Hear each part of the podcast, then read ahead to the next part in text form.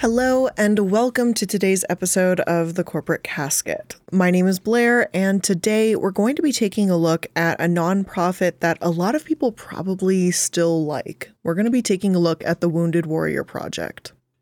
Now, obviously, if they were a truly good charity doing good things still, I would not be covering them as a topic. So, obviously, things have gone from good to bad, and we're going to take a look at that spiral downhill. So let's get into it.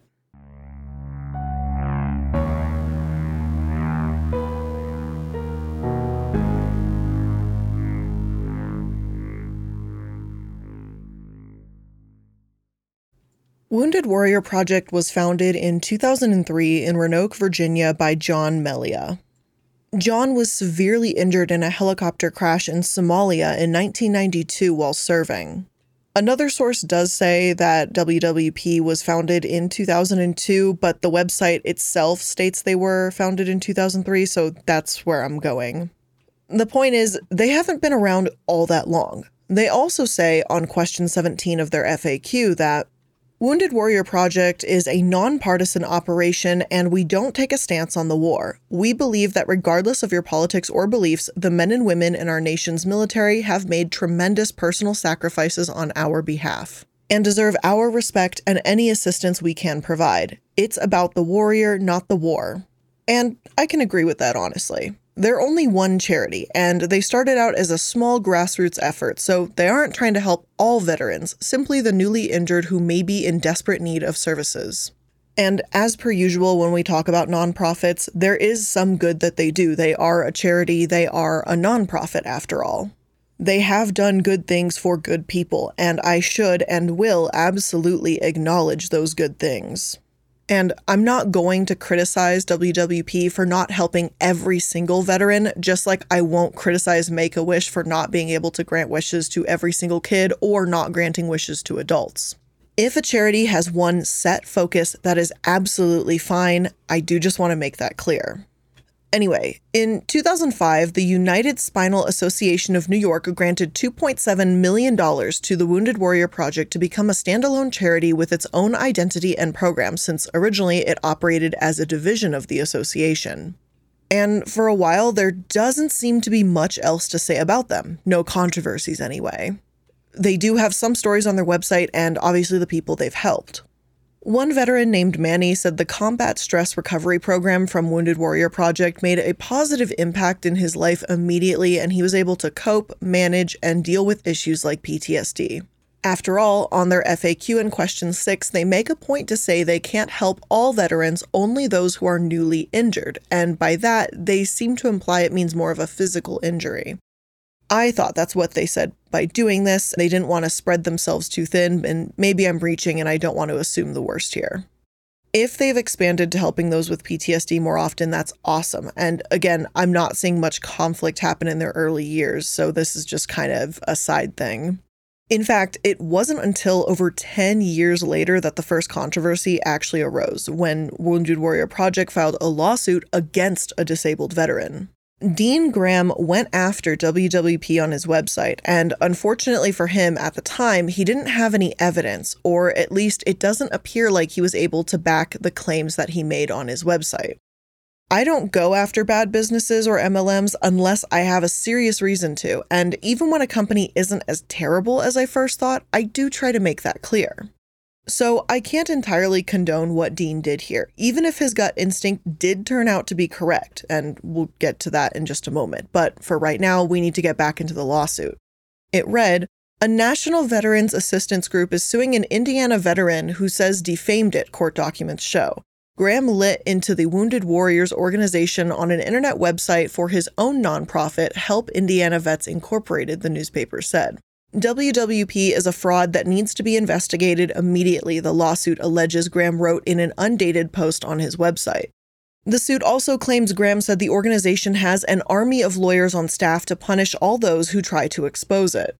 Wounded Warriors denies Graham's claims that the group is not using its funding to help veterans and says his accusations have scared off potential donors, the Star said. The Wounded Warrior Project, which says the claims have driven some donors away, had not replied to requests for comment, the Star said. After the lawsuit was filed, Graham posted a notice on his website asking for donations to a legal fund for what he called the fight of a century, the newspaper said. Dean was made to apologize to the WWP on his website and retract all of his statements. NPQ Nonprofit Quarterly estimates that the organization may have lost about $75,000 in donations at that time which compared to their 150 million annual revenue in 2013 really doesn't seem like it would hurt them that much. I am not saying that Wounded Warrior Project did not have a right to sue if these statements were truly defamatory, but Graham pointed out in one of his complaints the organization is full of former Veterans Administration employees and former military personnel. They are pulling the biggest okie dokie ever pulled on the American public. I don't think I've ever heard of fraud called an okie dokie, but you get the point. I have a whole host of issues with the VA, and that's another issue and another video in of itself. But this lawsuit did rub me the wrong way when I started to look into it. And apparently, I'm not the only one who thought that way too. The NPQ wrote An attorney consulted by Fox 59, a local Indiana station, found the nature of the lawsuit odd. Usually, unfair competition claims are brought against businesses because it's only businesses that compete with each other. Graham is not the only one to have voiced concerns about the WWP. In June, as part of a year long investigation into charities across the nation, the Tampa Bay Times and the Center for Investigative Reporting investigated a number of nonprofits and found that WWP only spent 58% of the money it received on veteran programming. Additionally, the investigation found that WWP had gotten mixed reviews from independent charity watchdogs. The charity meets all 20 standards set by the Better Business Bureau's Wise Giving Alliance, but only gets three of four stars from Charity Navigator. Charity Watch gave Wounded Warrior a C plus grade up from a D two years ago, based on the amount spent on program and fundraising. Both Graham and the investigation cited the large executive salaries at Wounded Warrior Project, with the investigation highlighting Wounded Warrior Project's CEO salary at $330,000 and the 10 employees making over $150,000. Wounded Warrior Project rebutted by stating, We hire the best of the best and we pay them a living wage. At the time of the publication, Graham was still preparing his legal response, but said that WWP's actions served to back up the truth of his claims. So, while Graham did have some evidence, it was just not enough. Not the final nail in the coffin, if you know what I mean. Even though it does bother me when CEOs of nonprofits have massive salaries and their financial statements may seem suspicious, Graham just didn't have enough ammo at the time to make the statements he was making. Some websites say that to pay the legal battle, Graham had to shut down his own charity, while others cite concern for the effects the lawsuit had on his family. The point is, Wounded Warrior Project won this one. But Graham will get vindication, just you wait. But after his legal battle, it seems Wounded Warrior Project got a swelled head or something because they went after yet another charity the exact same year. A small charity known as the Keystone Wounded Warriors was the issue here. Mike Mather from WTKR reported the founder of a small Pennsylvania charity helping wounded warriors in that state says the group has spent more than $72,000 defending a lawsuit from WWP. We're out of pocket a lot of money, and I'm sure they are out of pocket a lot of money, said Paul Spurgeon, the director of Keystone Wounded Warriors and a Marine who served two combat tours in Vietnam. The issue is the similarity of the charity's logos. The famous Wounded Warrior Project logo shows a silhouette of one soldier carrying another on his back. The Keystone Wounded Warriors logo is also a silhouette of soldiers, but shows one dragging another across the ground. In a federal lawsuit, the Wounded Warrior Project declared it has suffered irreparable damage due to its business, goodwill, reputation, and profits because of the Pennsylvania charity's logo. The Wounded Warrior Project said the Pennsylvania charity's trademark would likely confuse donors. In the most recent tax records available, the Wounded Warrior Project listed an income of $234 million. The Keystone Wounded Warrior's income was $211,000, which is less than the salary of the Wounded Warrior Project CEO, Steve Nardizzi. Spurgeon said his charity once partnered with the Wounded Warrior Project and raised money for it. Later, he and others decided to start a charity for Pennsylvania veterans. He said a high school student designed the logo, and the Keystone Wounded Warriors were granted a trademark. He said what is the most unfortunate is that both charities have spent money in court that could have been better used helping veterans. If we fight, the warrior suffers, he said, and our philosophy is it's not about us, it's about the people we serve, it's about them. The CEO of WWP, however, had stated that their trademark is so important that it has, in this case, meant suing other charities with similar logos. And again, it just really rubs me the wrong way. If these were the only two issues I had with Wounded Warrior Project, both cases of them being a little lawsuit happy, then maybe I wouldn't be making a video. But all these two instances did was set the stage for a charity that thinks pretty damn highly of itself when they were far from innocent. In the case of Graham's charity, as well as this one, they're far smaller. Yes, the logo is similar, and even though I can tell the difference, I'm pretty sure someone that isn't all familiar with those charities might be confused.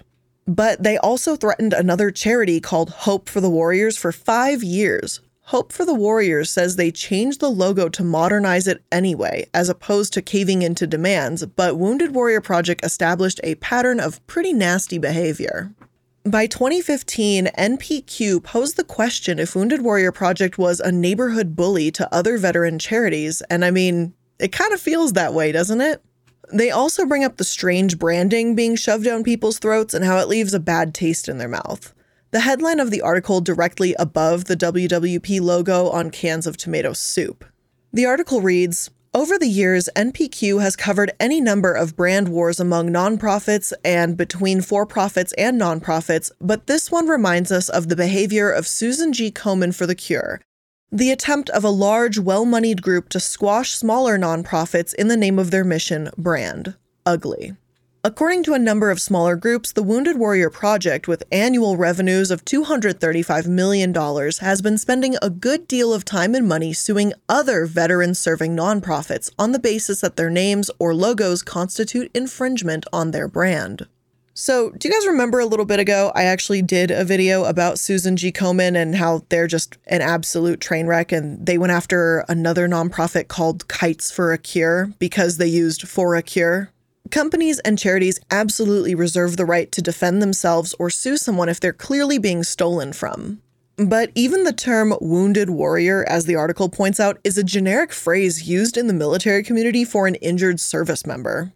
But apparently, Wounded Warrior Project wants to own the name now, and it appears willing to spend its donors and beneficiaries' money to ensure that it is so.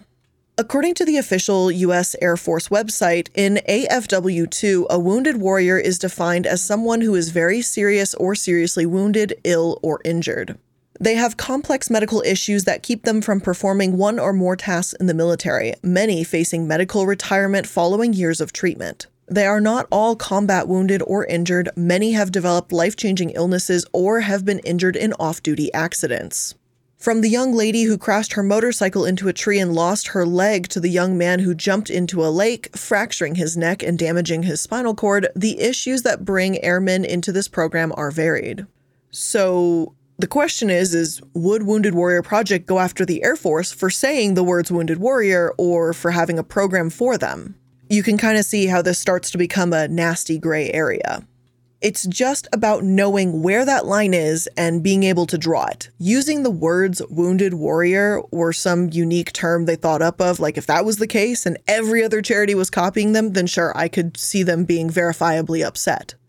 But otherwise, as seems to be the actual case here, it's ridiculous that they'll sue other charities that make less than their CEO's salary for having another generic military term in their name. As NPQ puts it, it's the big guy beating up the little guy. We won't make the same as we did last year. What's it really about? If they keep blowing up in fundraising 50% every year and we're going to go backwards this year, what is the point? Spurgeon, the Keystone Wounded Warriors executive director, said, The money that we get in donations to help warriors, is that going to make or break them? They're whining about a small number of legitimate nonprofits. I'm at a loss. We should all be working together the head of one another veterans charity who also requested anonymity to avoid being targeted by Wounded Warrior Project said, We're not going to spend a dime or a moment confronting the bully in the neighborhood. We're going to focus on the actual wounded warriors. Now, we're going to continue on to Graham's vindication because, as it turns out, maybe the Wounded Warrior Project growing so fast and getting all this attention really wasn't good for them. Because in 2016, the press shined a light on an aspect of their charity I'm sure we all knew I would take a look at eventually their spending. It's fair to say that CEOs of charities deserve a living wage, absolutely, and I'm not suggesting that everyone who works for a charity should be a volunteer, especially if they're doing it full time. That would be extremely unrealistic. However, lavish spending from a charity is something else. The New York Times did an incredible length deep dive into this in 2016, and if you want to see their full report, of course, it will be linked in my sources because I do not have the time to read this entire article to you we would literally be here for way too long. But let's go over some of the key bullet points here. Now, for some context here, and if you didn't know, one of the things the Wounded Warrior Project does is hand out backpacks. Wounded Warrior Project backpacks delivered bedside to wounded warriors is a message that they're known for. Wounded Warrior backpacks contain essential care and comfort items, including clothing, toiletries, calling cards, and playing cards, all designed to make their hospital stay more comfortable. They are provided to severely wounded service members arriving at military trauma centers. A smaller version of the WWP backpack transitional care packs are sent directly to Iraq and Afghanistan to provide immediate comfort during a warrior's relocation to a U.S. military trauma center. Dave Phillips explains that since they've evolved from a basement operation handing out backpacks, they turned into a fundraising giant, which in 2015 took in more than $372 million and many of these are from small donations from the elderly. Today, the charity has 22 locations offering programs to help veterans readjust to society, attend school, find work, and participate in athletics. It contributes millions to smaller veteran groups, and it has become a brand name, its logo emblazoned on sneakers, paper towel packs, and television commercials that run dozens of times. But in its swift rise, it has also embraced aggressive styles of fundraising, marketing, and personnel management that have many current and former employees questioning whether it has drifted from its mission. It has spent millions of dollars a year on travel, dinners, hotels, and conferences that often seemed more lavish than appropriate, more than four dozen current and former employees said in interviews. Former workers recounted buying business class seats and regularly jetting around the country for minor meetings or staying in $500 a night hotel rooms. The organization has also spent hundreds of thousands of dollars in recent years on public relations and lobbying campaigns to deflect criticism of its spending and to fight legislative efforts to restrict how much nonprofits spend on overhead. About 40% of the organization's donations in 2014 were spent on its overhead, or about $124 million, according to the charity rating group Charity Navigator. While that percentage, which includes administrative expenses and marketing costs, is not as much as some four groups, it is far more than many veterans charities, including the Semper Fi Fund, a wounded veterans group that spent about 8% of donations on overhead. As a result, some philanthropic watchdog groups have criticized the Wounded Warrior Project for spending too heavily on itself. Some of its own employees have criticized it too. William Chick, a former supervisor, spent five years with the Wounded Warrior Project. It slowly had less focus on veterans and more on raising money and protecting the organization, he said.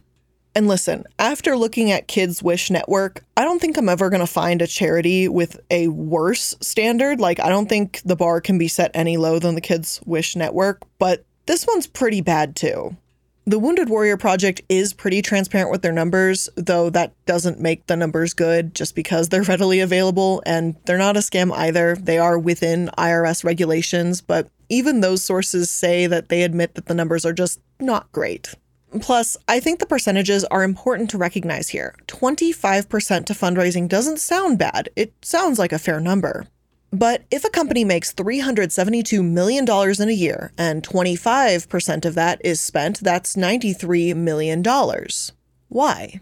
Are those what television commercials cost now, the billboards? Because reading this New York Times article, it sure seems that fundraising could have just been lavish parties too.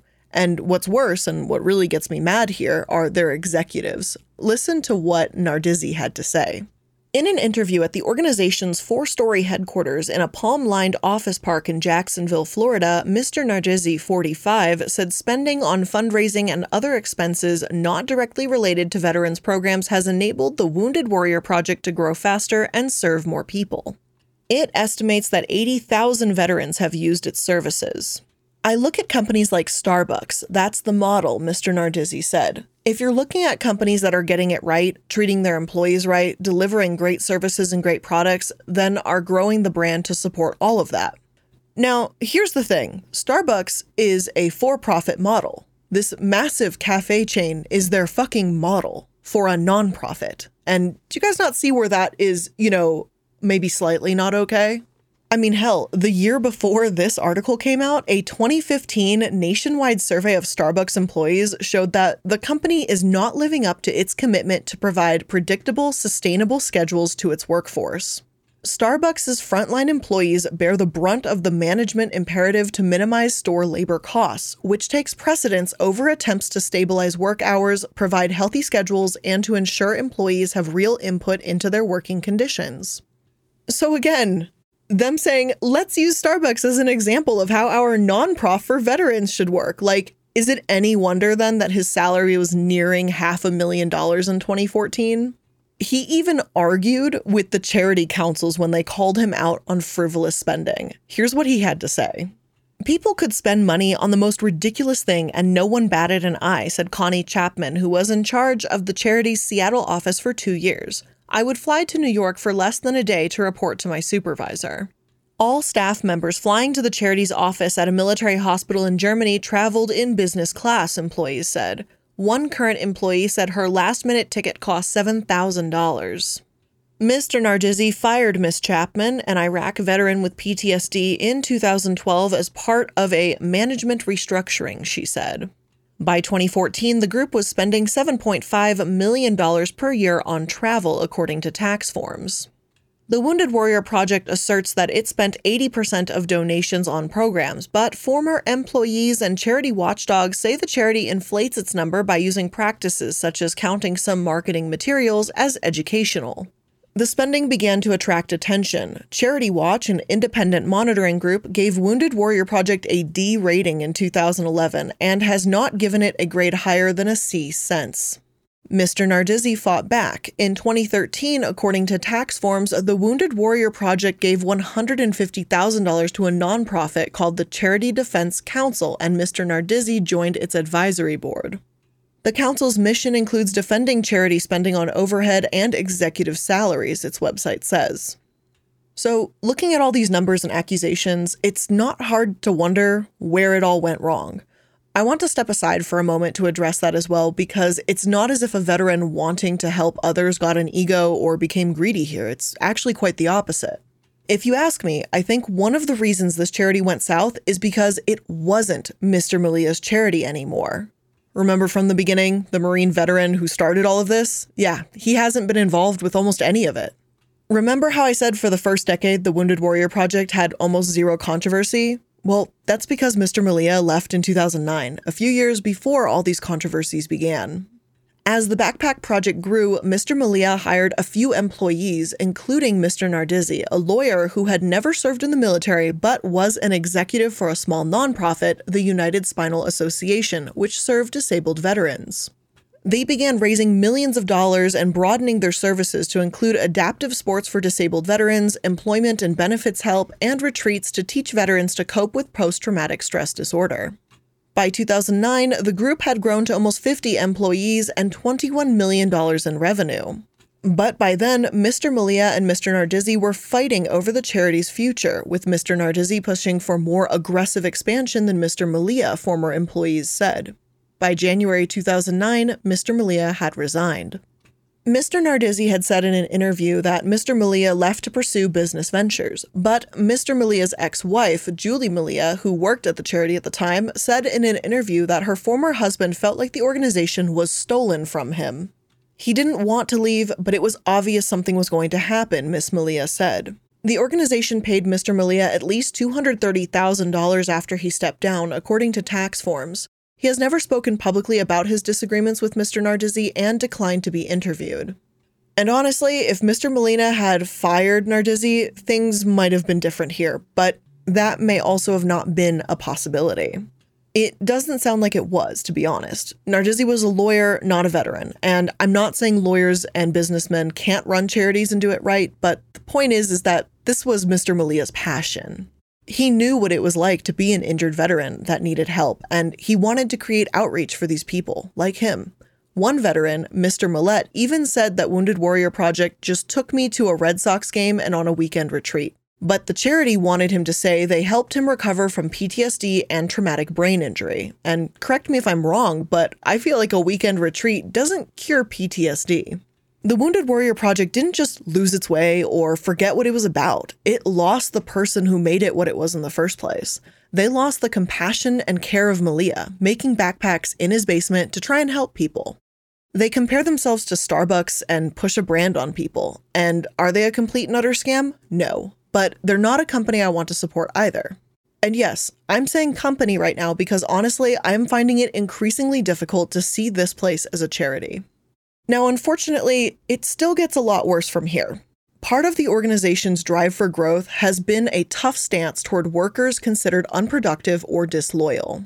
After Jesse Longoria recovered from a roadside bomb blast that nearly killed him in Iraq, he got a job with the organization training veterans to help other veterans. I loved it, the former Marine sniper said. By giving back, I was helping myself and helping other vets. In 2012, he had been working for the charity for about a year, and he had to have his right arm amputated because of lingering damage from Iraq. Soon after the amputation, he said, he was racked by haunting emotions from Iraq and checked himself into suicide watch at a psychiatric ward. A week later, he was back at work when a fist fight broke out between veteran mentors who had been drinking after one of his training sessions. He was not in the room at the time, but was held responsible for the fight, his boss at the time, Mr. Chick, said in an interview. Mr. Chick's own supervisor told him to fire Mr. Longoria. Mr. Chick said he refused, but was ordered by his boss to write an email recommending the firing. He said, You better do this or you are going to look disloyal to the organization, Mr. Chick said. It was a very coercive conversation. The Wounded Warrior Project said Mr. Longoria was terminated at Mr. Chick's recommendation. The organization fired Mr. Chick later the same day for insubordination. Mr. Longoria said he was offered money in exchange for signing a non disclosure agreement but refused. Other former employees said they had signed such forms and could not speak. Mr. Longoria said after he was fired, he fell into depression but was also relieved. He said he felt guilty about what he saw as widespread waste. Once, a child came by the office to donate a piggy bank. Another time, a woman called to donate part of her son's life insurance after he was killed in Afghanistan, he said. It got under my skin, started eating at me, he said. I knew where my money was going to. It seemed to me like it was a big lie.